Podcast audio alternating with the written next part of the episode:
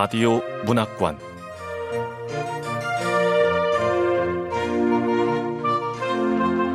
한국 단편 문학 특선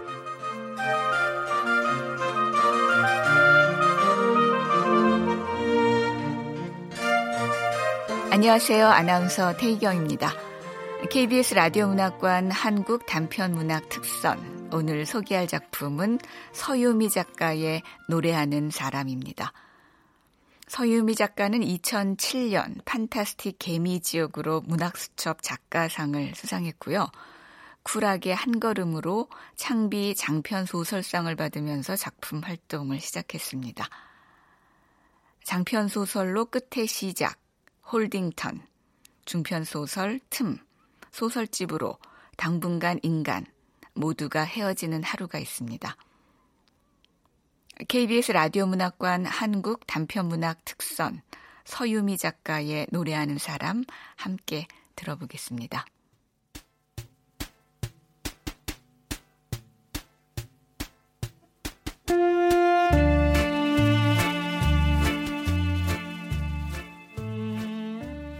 노래하는 사람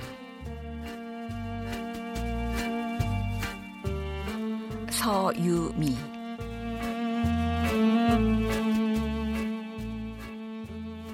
지하철이 A역으로 들어서는데도 은주는 눈을 뜨지 않았다. 어깨에 내려앉은 졸음은 끈적하고 에어컨의 바람은 자리를 뜨고 싶지 않을 정도로 시원했다. 이대로 조금만 더 앉아 있고 싶다고 생각하며 의자에 등을 기댔다. 깜빡 잠이 들었다 깼을 때 지하철은 이미 A역을 지나버렸다. 내려야 할 곳에서 멀어지자 은주의 잠은 달아났다. 내선 순환선이 다시 A역에 도착하려면 1시간 30분 정도 걸릴 것이다.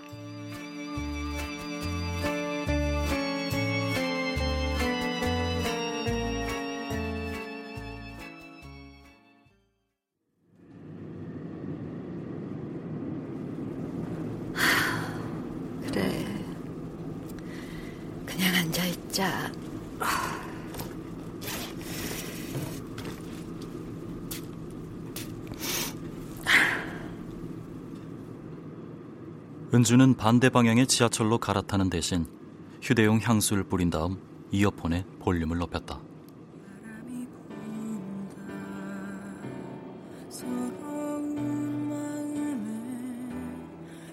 머스크와 삼나무 향이 얼굴을 감쌌다.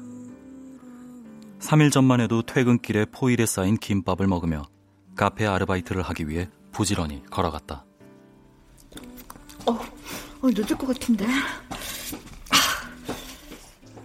입안에 김밥을 꼭꼭 씹으며 시간을 수시로 확인했다.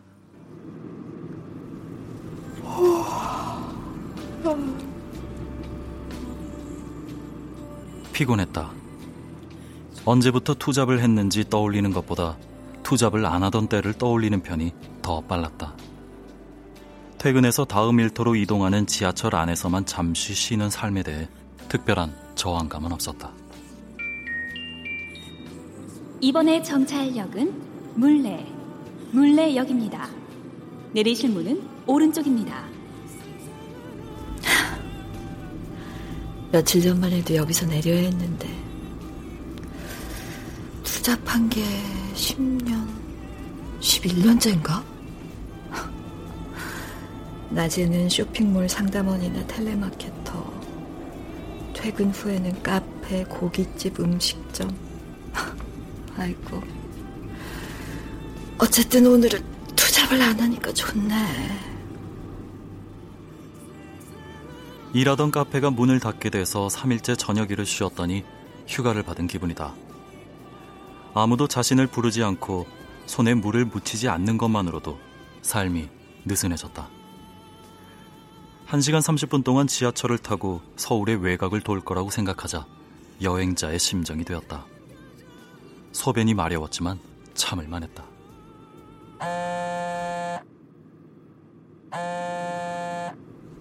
민 팀장이네. 손안에서 민 팀장의 전화가 울렸다. 점심 때 전화를 안 받았더니 퇴근길에 또 전화다. 은주는 손안의 진동을 느끼면서도 통화 버튼을 누르지 않았다. 옷이나 볼까? 낮은 가격 순으로.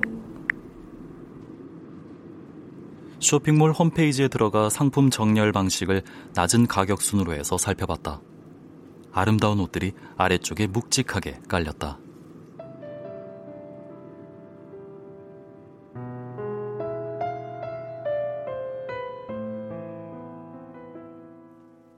여름은 빠른 속도로 깊어졌고 무더위가 기승을 부렸다. 좀 더 얇고 시원한 옷들이 필요했다.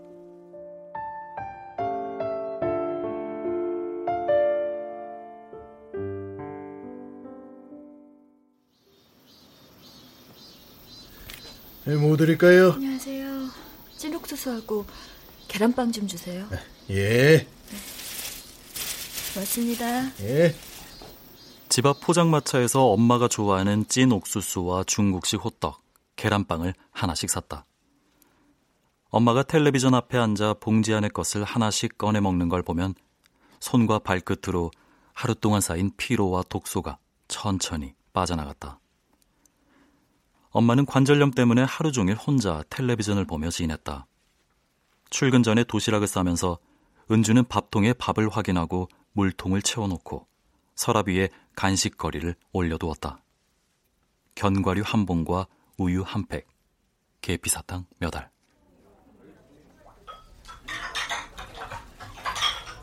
엄마, 밥은 잘 챙겨 드셨겠지?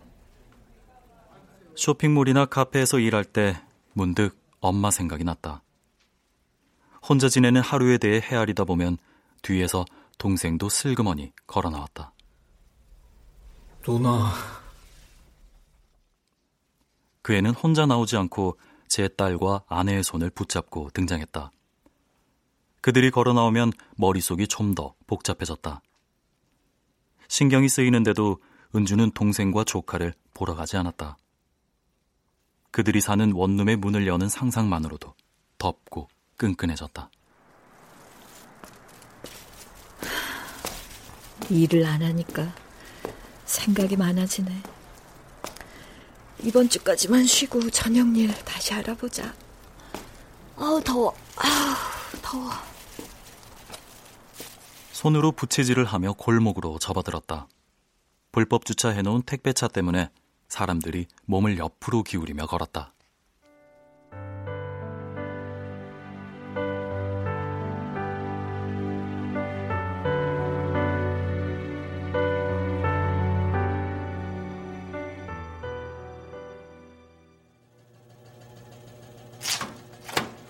수박 먹어라. 엄마도 드세요.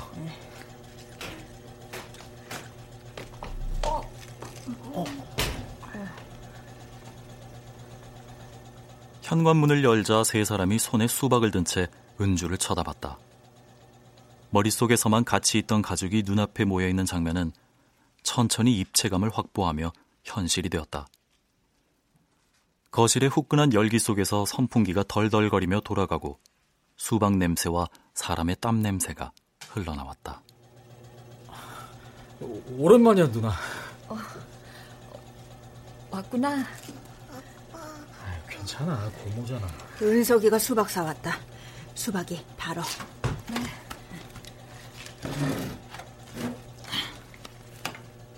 왼쪽에 앉은 엄마의 몸에서는 오래된 파스 냄새가 택배 회사 로고가 새겨진 조끼를 입은 은석에게서는 겹겹이 말라붙은 땀 냄새가 났다.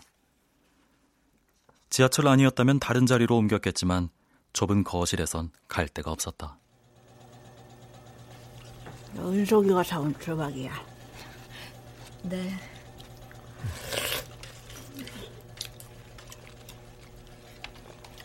한입 베어 물자 미지근한 단맛이 입안에 퍼졌다. 은석은 까맣게 탄 얼굴에 머리가 덥수룩했고 오랜만에 보는 유는 동그랗던 볼의 볼륨이 줄어들고 눈동자가 불안하게 흔들렸다. 두 사람이 집에 왔던 게 한 달 전인지 두 달 만인지 가물거렸다. 수희가 2, 3일에 한 번씩 보내던 사진과 영상 속의 유는 긴팔 차림이었다. 그 속에서 유는 고통 같은 건 모른다는 듯 천진하게 웃었고 수인은 매번 호들갑을 떨었다. 아가씨, 우리 윤이 너무 예쁘죠? 아니, 은석이가 애까지 데리고 왜 왔지?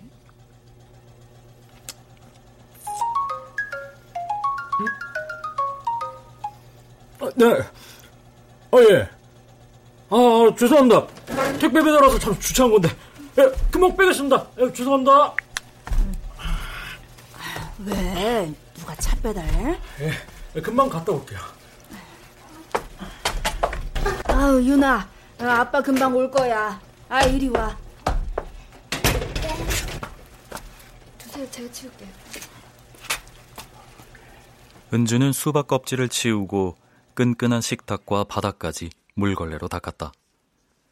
냉장고 옆에 놓인 커다란 검은색 가방이 눈에 들어왔다.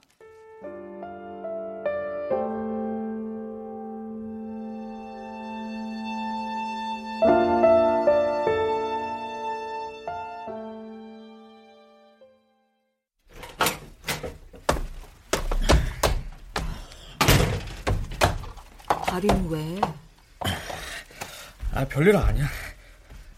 저기, 누나.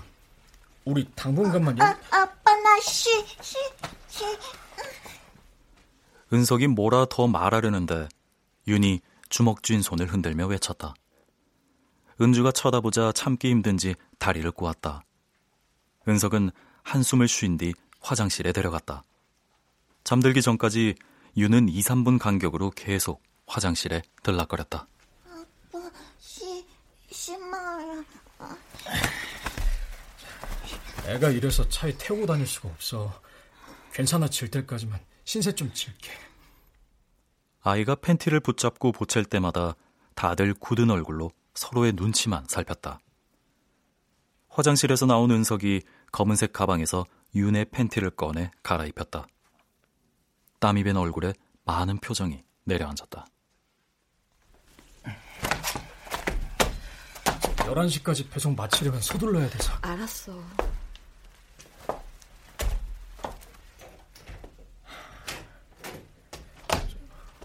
누나, 은석이 문을 열다 말고 은주를 쳐다봤다. 은주는 그 눈동자를 보지 않으려고 고개를 숙였다.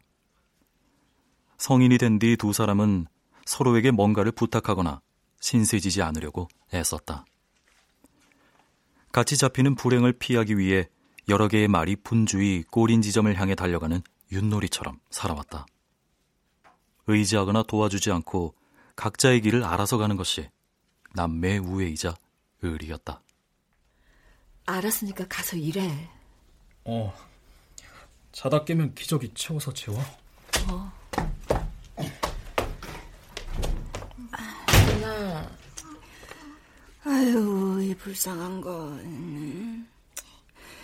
이혼을 해도 애는 엄마가 키워야지. 어머하고 갈라선 뒤부터 애를 그 늦게까지 맡아주는 어린이집으로 옮겼단다. 그리고 저녁 때 애를 데려온 뒤부터는 택배차에 태우고 다닌대. 그래서 내가 데리고 오라 그랬어. 은주는 속이 뜨거워졌지만 아무 말도 보태지 않았다. 다만 택배차에 실려 다니는 아이의 모습을 상상하지 않으려고 애썼다.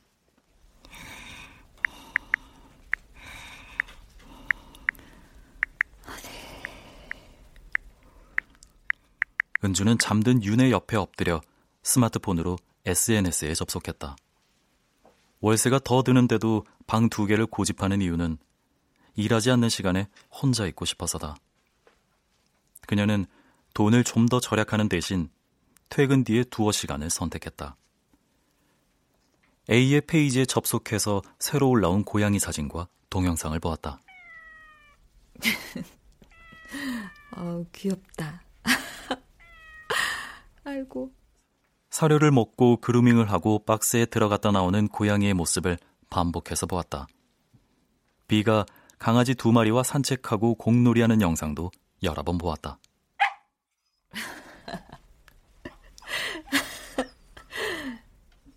어디에 사는지도 모르고 사료 한 번 준 적 없지만 앉아서 졸고 목욕하고 주인을 따라다니는 모습을 보며 미소 지었다. 비로소 하루가 마무리되는 것 같았고 내일도 살아남아 자기 전에 저 꼬물거리는 모습을 보고 싶다는 의지가 생겼다.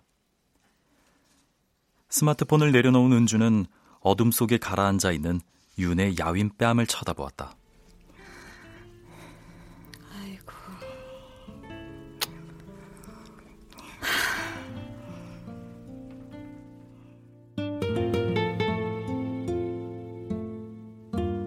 가족과 자신의 사는 모습을 들여다보는 것보다 타인의 일상과 관계, 부대낌을 바라보는 쪽이 더 편했다.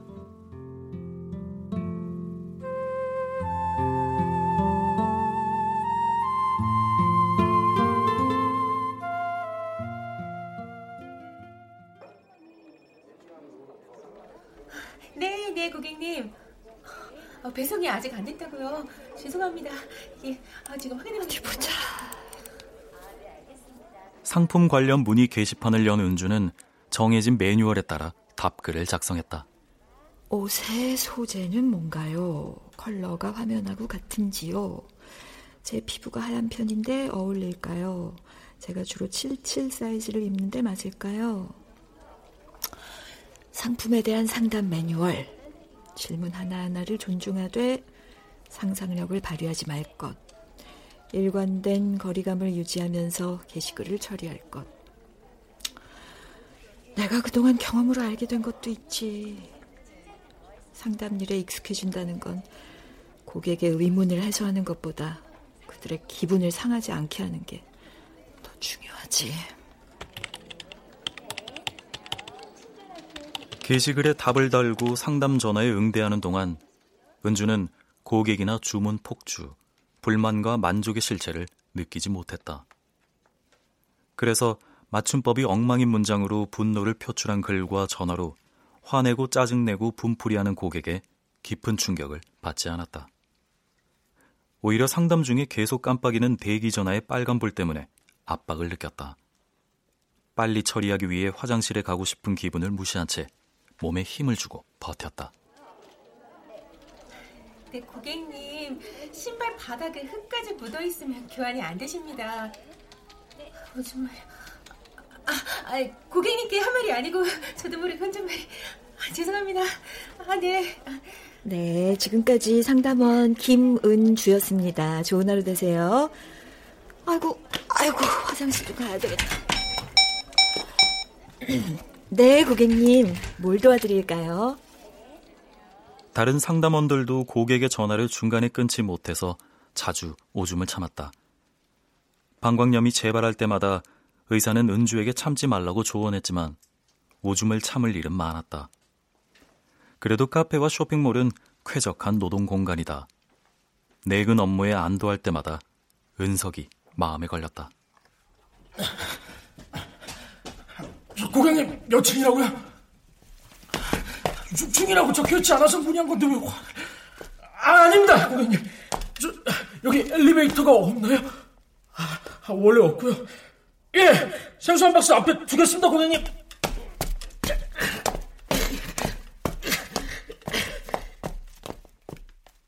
그 애가 택배 일을 시작한 뒤로 택배사 로고가 박힌 조끼를 입고 차에서 상자를 들고 내리는 남자들이 모두 동생같이 보였다.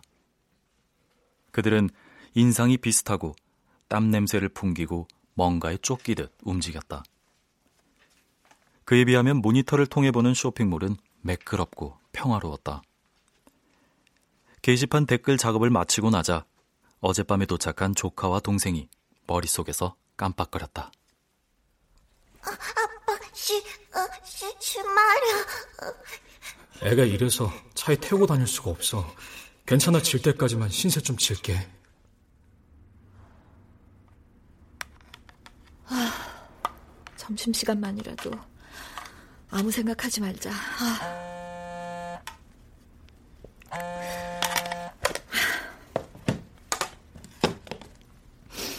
네. 어, 어, 왜 전화를 안 받아? 어... 저녁에 만나자. 어디서 볼까? 은주가 아무 말도 하지 않자 요금 넘어가는 소리가 두 사람 사이의 침묵을 꿀꺽 삼켰다. 민 팀장은 점심을 먹고 공중전화 박스가 있는 곳까지 걸어갔을 것이다.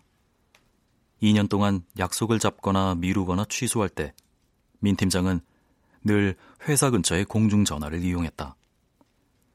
퇴근해서 집에 가면 아내가 통화 내역과 메시지를 다 확인한다고 했다.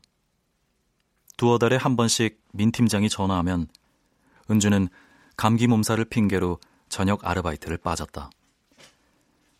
오랜만에 만나면 두 사람은 인사 대신 서로의 목덜미에 고개를 묻은 채 그립고 익숙했던 냄새를 맡았다.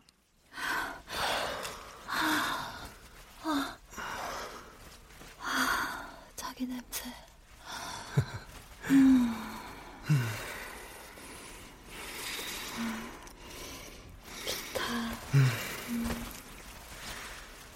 아, 향수하고 자기 냄새가 섞여서.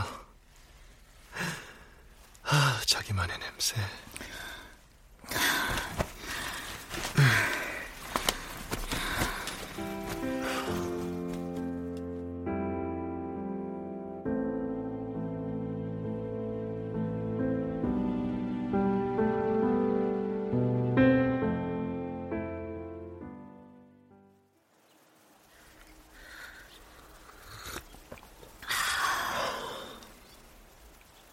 처음 데이트했던 곳은 과천에 있는 미술관이었다.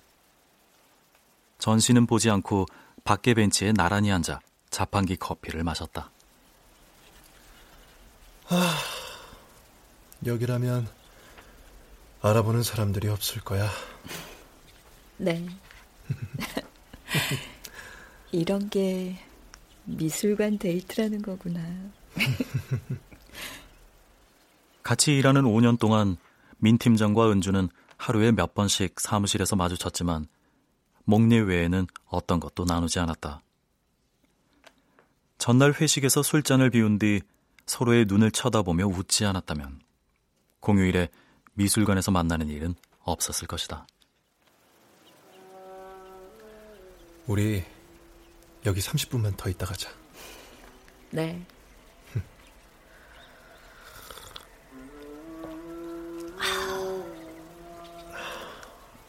팀장님. 음. 저기 저 거인은 뭘까요? 뭐? 잔디밭에 우두커니 서 있는 저 거인이요. 쇠로 만든 거인. 노래도 하네.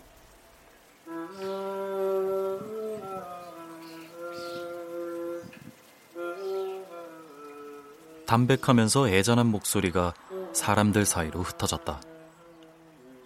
두 소절쯤 되는 단순하고 평이한 멜로디가 대화 내내 반복되었다.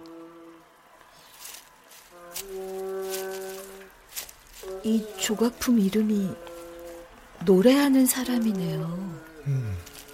만들어진 진 20년 넘었고, 하, 그러니까 20년이 넘도록 매일 정해진 시간에 노래를 불렀구나. 누가 듣던지 듣지 않던지 흩어질 노래를 불렀다는 게 서글프기도 하고 위안이 되었다.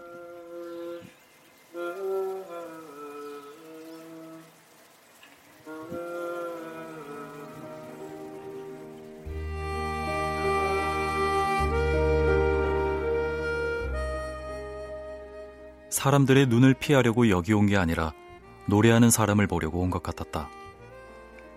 벤치의 옆자리에 앉은 민 팀장의 얼굴을 보는데 우리는 서로를 사랑하는 게 아니라 평소와 다른 장소에서 다른 시간을 보내고 싶어서 만나온 거구나 싶었다. 어차피 사람이 사람에게 기대하거나 줄 수 있는 게 그 정도일지도 모르지. 나란히 앉아 있는 동안 흩어지고 지워질 말이 오갔다.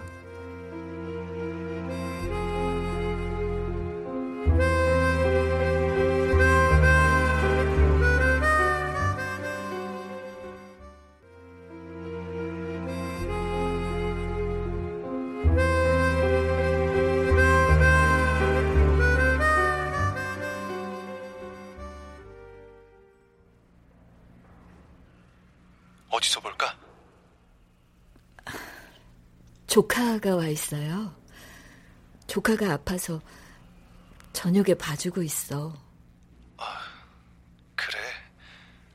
아, 참. 은주 씨, 오랜만에 출장 우리 했다. 그만 만나는 게 좋겠어요. 그만. 그만이라고 말하고 나자 눈물이 부풀러 올랐지만 흘러나오진 않았다. 은주는 몸 안에 물기를 동여맬 줄 알았고 참는 일에 단련이 돼 있었다. 은주 씨, 저 그러지 말고 만나서 우리 얘기 좀.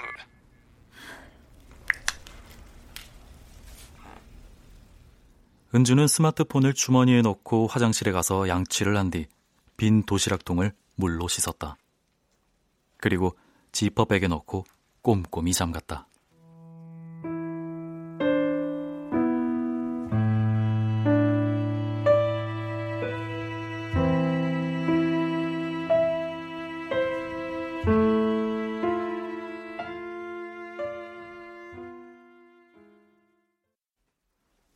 늦은 시간이라 어린이집에 있는 아이는 셋뿐이고 윤만 기저귀를 차고 있었다. 고모가 데리러 갈 거라고 말해두었는데도 은주를 본 윤은 놀란 것 같았다. 윤아. 고마.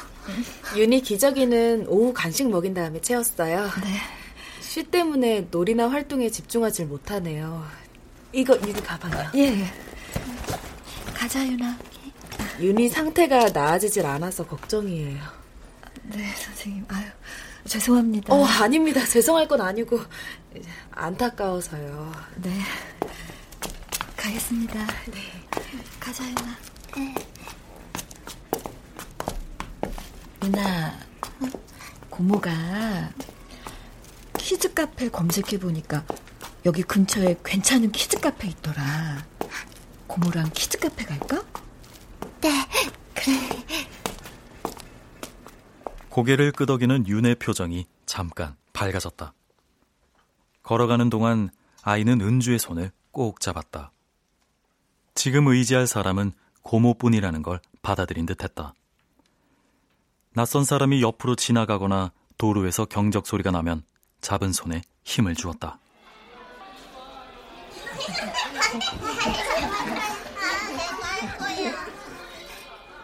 키즈 카페에 도착해 입장료를 계산하는 동안 카페 안에서는 동요와 아이들이 뛰어다니는 소리, 애들의 이름을 부르는 엄마들의 목소리가 튀어나왔다.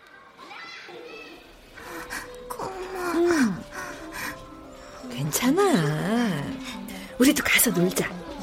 저기, 저거, 저 위에서 막 뛰는 건가 보다. 윤희도 해볼래? 그래. 네.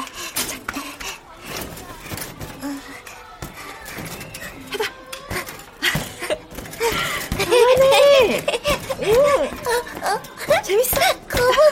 이거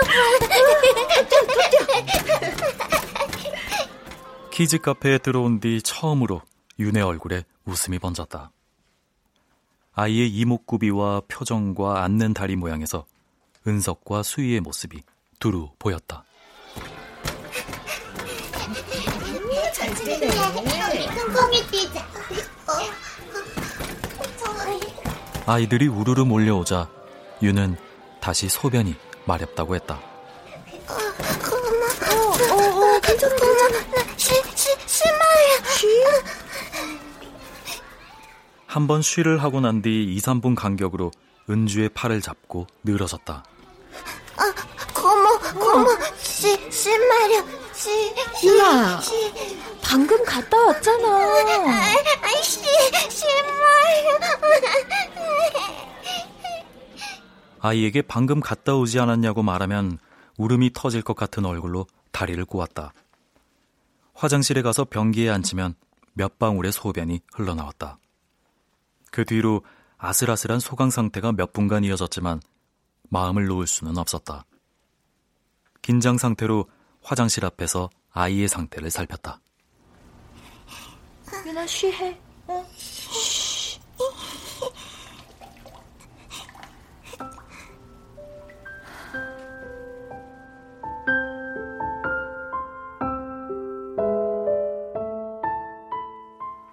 적은 양의 소변이 아이의 몸 안에서 무슨 일을 일으키는지, 무엇이 쉬가 마렵다는 느낌을 만드는 건지 은주로선 알 길이 없었다. 말하지 않는 머릿속 생각을 읽고 검게 흔들리는 눈동자 속에 담긴 감정을 해독할 수 있다면. 그러나 아이는 입을 열지 않고 은주는 아무것도 짐작할 수 없었다. 머리 위에서 뜨거운 물이 천천히 쏟아져 내리는 것 같았다.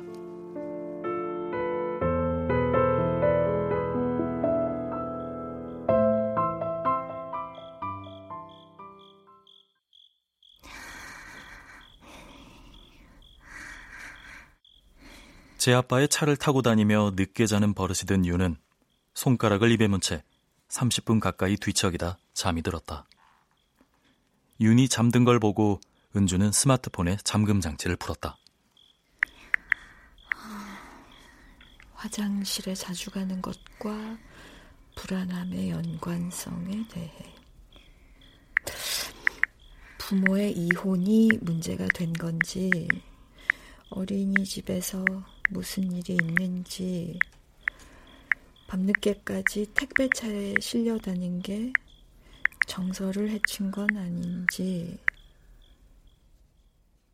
구체적인 단어와 문장으로 정리하고 객관적으로 접근할수록 윤의 상황은 이상하고 심각했다. 은주는 육아 카페와 블로그를 돌아다니다 유아발달연구소에 닿았다.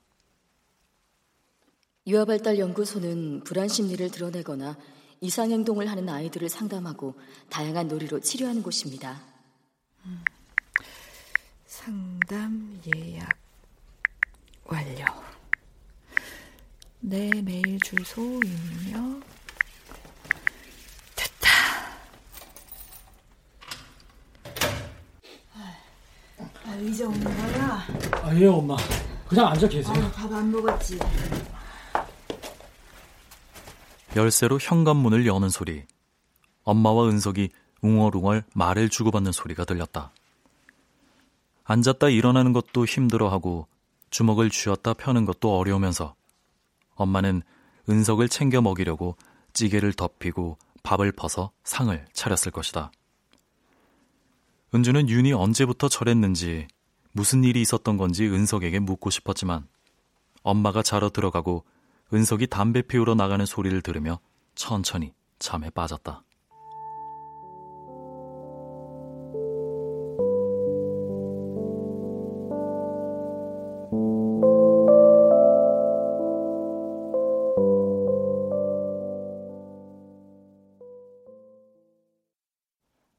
아침에 일어나니 윤의 머리맡에 펭귄 인형이 놓여 있었다. 윤이 펭귄의 등을 쓰다듬다가 품에 안았다. 예쁘죠, 고모. 우리 아빠 인형 잘 뽑아요. 아유, 예쁘네. 우리 윤이 세수했으니까 얼굴에 로션 바르자.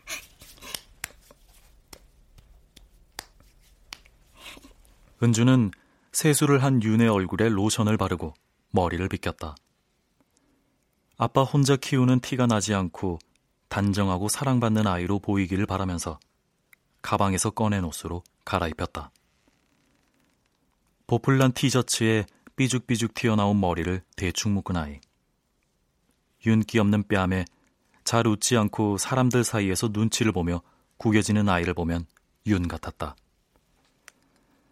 머리가 덥수룩하고 손톱 밑에 때가 꼈고 검게 탄 얼굴에 피곤과 불행이 기미처럼 덕지덕지 눌어붙은 이들을 볼 때마다 은석이 떠올랐다. 두 사람이 떠오르면 은주는 평소보다 좋은 옷을 꺼내 입고 향수를 진하게 뿌렸다.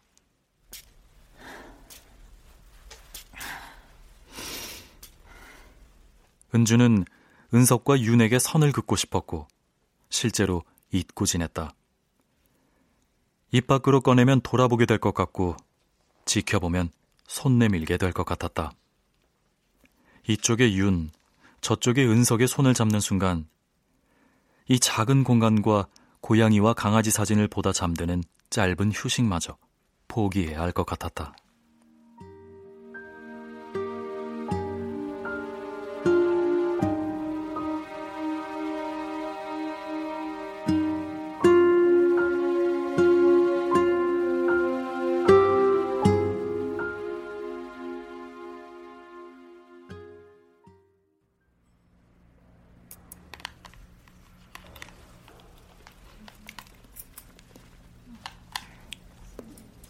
점심시간에 은주는 휴게실 구석 탁자에 앉아 도시락용 김과 콩자반, 오이지를 앞에 놓고 밥을 먹었다. 그러면서 은석의 점심에 대해 생각했다. 왜 이렇게 막히는 거야?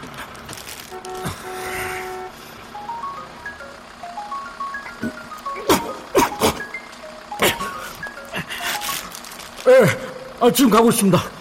아, 죄송합니다. 죄송합니다. 은주는 운전석 옆에서 해결했을 윤의 저녁에 대해 손으로 들고 먹어야 하는 우유와 빵, 김밥과 주스의 차가움에 대해 생각했다. 저, 윤아, 거기 우유 마셔. 아빠, 시, 심마려. 아, 여기 주차할 데도 없는데 배달도 빨리 해야 되고. 윤아, 조금만 참으면 안 돼? 아, 아, 시, 심마려.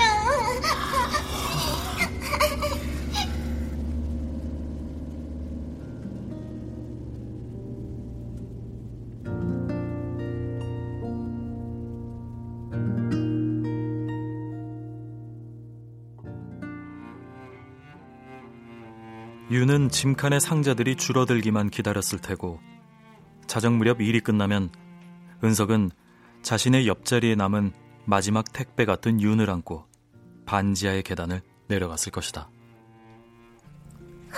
고모, 시, 심마려. 시.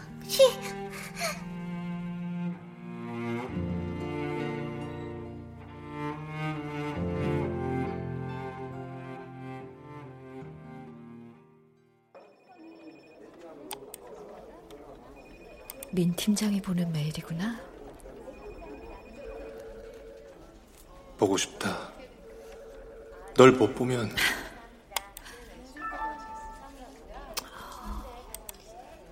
유아발달연구소에서 메일이 왔네. 보자. 귀하께서 문의한 아이의 상태는 상세한 검사를 해봐야 알겠지만 적어주신 내용만으로도 심각한 것으로 파악됩니다. 상담이 가능한 시간과 약도를 첨부했습니다. 편하신 시간을 알려주시면 됩니다. 비용은 예약 비용은 별도로 받고 있으며 검사비 총액은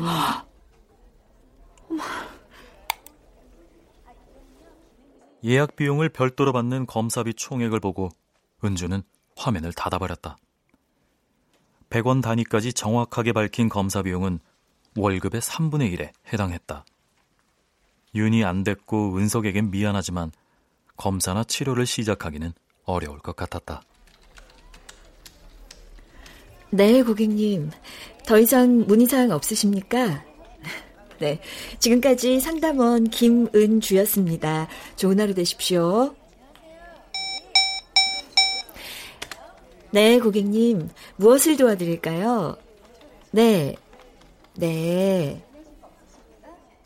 일이 밀려 평소보다 소변을 오래 참았다. 아래가 뜨끈한 게 방광염이 재발하면 어쩌나 불안해졌다. 윤도 방광에 문제가 생긴 게 아닐까 의심이 생겼다. 은주는 집 근처 소아과에 전화해서 윤의 증상에 대해 상담했고 윤을 데려가 검사를 받았다.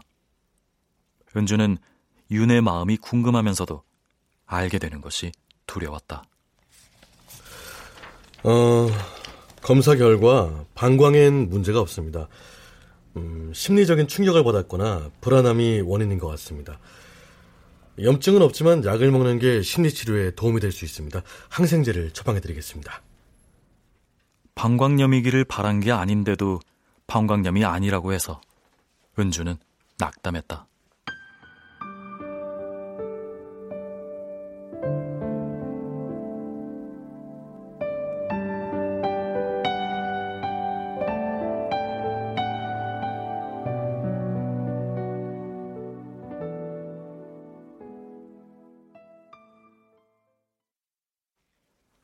자정이 다 되어 들어온 은석이 가스불을 켜고 냉장고를 여는 소리가 났다.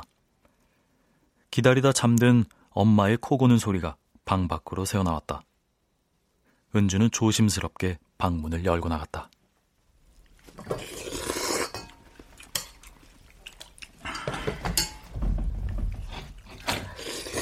은석이 왔구나. 누나, 헝클어지고 군데군데 새치가 섞인 반백의 머리와 까맣게 탄 목덜미.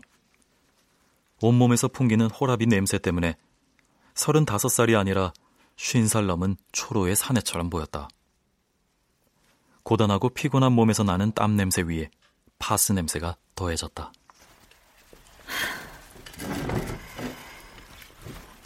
누나, 고생 많지. 미안해. 너 다리는 어때? 병원에 안 가봐도 되는 거야? 십몇 번 맞았는데 뭐 의사에 무리하지 말라고 하지. 근데 무리하지 않고 어떻게 살아?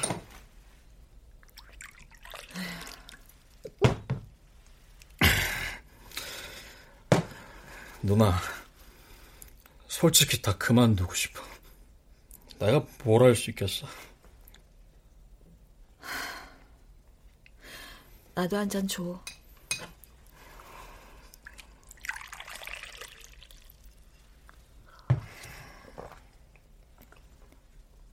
누나가 있으니까 걱정하지 말라고.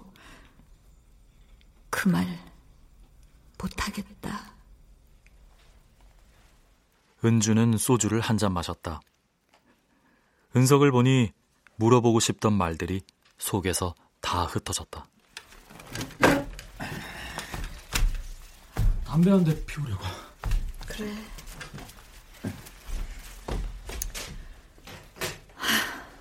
원인을 알아서 뭐하나.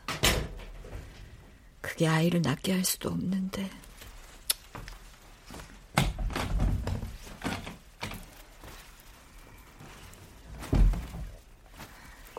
윤희가 내 조카가 아니라 자식이었으면 그럼 뭔가를 팔고 다른 걸 포기해서라도 연구소에 데려가 검사를 받았을까? 자식이 없으니 그것에 대해서는 영원히 알 수 없을 것이다.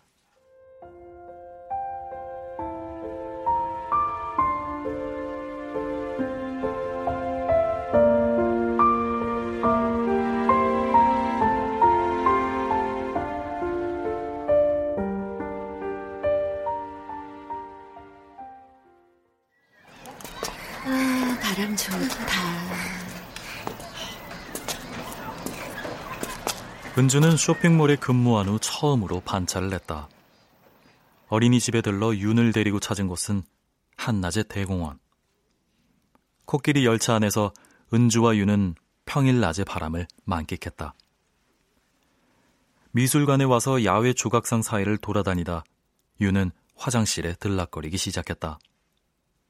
은주는 윤이 쉬라고 할 때마다 손을 잡고 들어가 양변기에 앉혔다. 응, 쉬해. 응. 엄마. 괜찮아, 괜찮아. 응. 쉬 마려우면 언제든지 말해. 괜찮아. 쉬. 응. 또라거나 왜라고 말하지 않으려 애썼다. 잔뜩 겁을 먹은 윤의 등을 가만히 쓸어내렸다.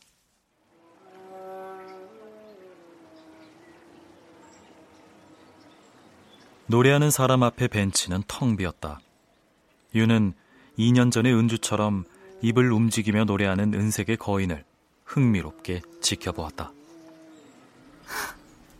고마, 응? 로봇이야? 아, 저거 노래하는 사람이야. 저게 사람이라고? 응, 사람이 만든 건데 이름이 노래하는 사람이야. 진짜 노래하는. 그치? 노래하는 사람은 두 달 전보다 더 노쇠한 듯 끼익 소리는 커지고 허밍 소리는 더 흐릿해졌다. 잡음이 섞인 목소리지만 윤과 나란히 벤치에 앉아 시간에 쫓기지 않으면서 듣고 있자니 괜찮은 오후라는 생각이 들었다. 눈앞에 펼쳐진 초록의 풍경과 허밍의 평화로움에 마음이 차분해졌다.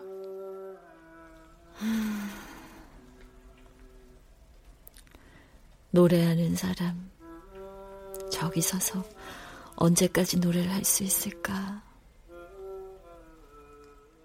은주는 20년이 넘은 조각의 안녕을 기원했다. 유나, 저쪽에 연못 있는데 가볼래? 네, 가자. 계단을 올라가자 오른쪽에 연못이 펼쳐졌다. 짙은 녹색의 연못엔 어른 팔뚝만한 잉어부터 손가락 한마디만한 것까지 무리를 지어 다녔다.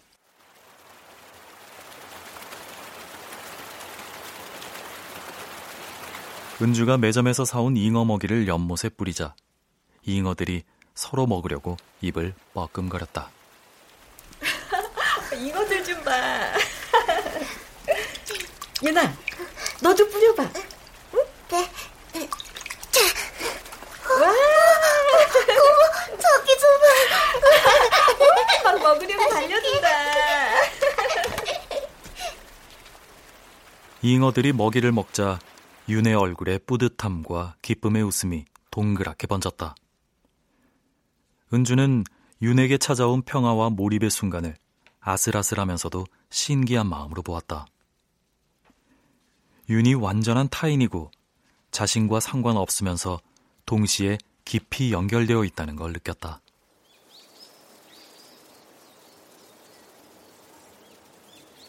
파라솔 위로 여름의 햇빛이 내려앉았다.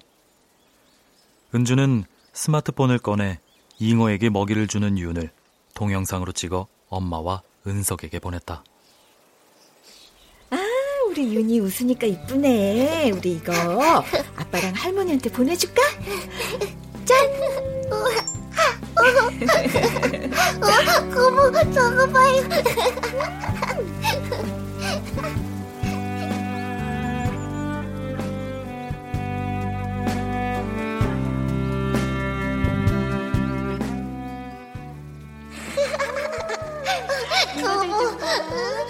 먹이 먹으려고 달려든다.